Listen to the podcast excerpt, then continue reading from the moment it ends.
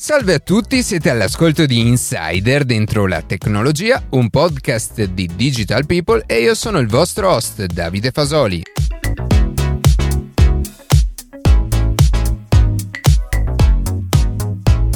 Nella seconda puntata dell'edizione estiva, Matteo Gallo, autore del podcast, parlerà del progetto Pegasus e di come un software può essere considerato una potentissima arma di spionaggio.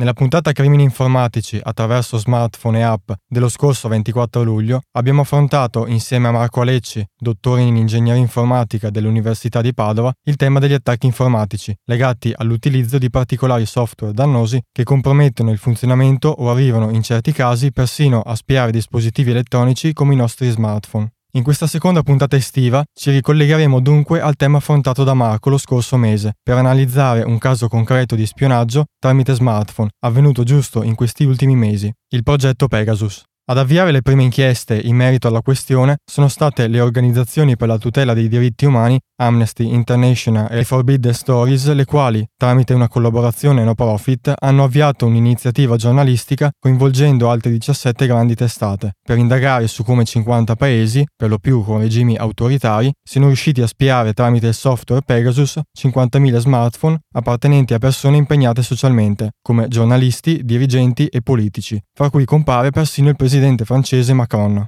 A fornire tale applicazione ai diversi paesi sembra sia stata la NSO Group, un'azienda tecnologica israeliana divenuta in questi ultimi anni il punto di riferimento nella produzione di spyware per gli smartphone per scovare terroristi e sventare di conseguenza presunti attacchi internazionali. In questo caso particolare, per fornire il proprio servizio in un dato paese, NSO deve ricevere un permesso particolare dal governo israeliano, ma una volta consegnato il software al richiedente, l'azienda che ha fornito Pegasus ha un limitato controllo su scopi e modalità di utilizzo. Come già detto nella puntata del 24 luglio, il processo di installazione di questi software in dispositivi come gli smartphone può rivelarsi particolarmente semplice e allo stesso tempo parecchio subdolo. I governi e i servizi che utilizzano Pegasus infatti inviano direttamente sugli smartphone bersaglio degli sms contenenti un link che solitamente corrisponde a un finto messaggio legato ad un servizio dell'operatore telefonico o comunque qualcosa che può risultare apparentemente innocuo e che, se aperto, avvia l'installazione dello spyware senza che la vittima possa accorgersene.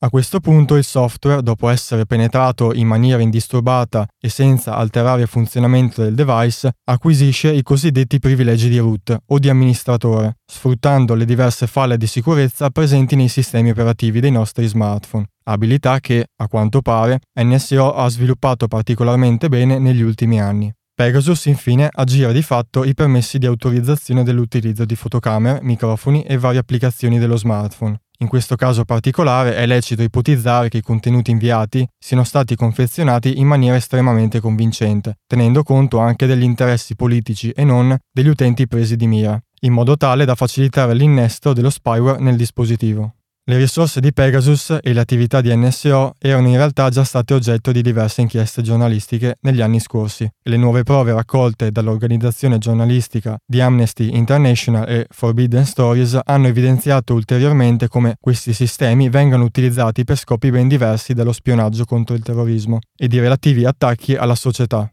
L'azienda israeliana sostiene però che i monitoraggi dei servizi forniti ai propri clienti vengono effettuati di continuo, soprattutto sulle modalità con cui vengono impiegati, ma nonostante ciò è palese che tali controlli siano stati in parte aggirati per ragioni che attualmente non conosciamo. Al di là del caso Pegasus, da questa situazione non possiamo fare altro che imparare come difenderci da eventuali attacchi, ricordandoci, come ha detto Marco Alecci, di aggiornare continuamente il nostro dispositivo, installare le applicazioni dagli store ufficiali, controllare i vari permessi richiesti da queste ed infine potenziare ulteriormente il nostro sistema per la creazione ed il controllo delle password personali.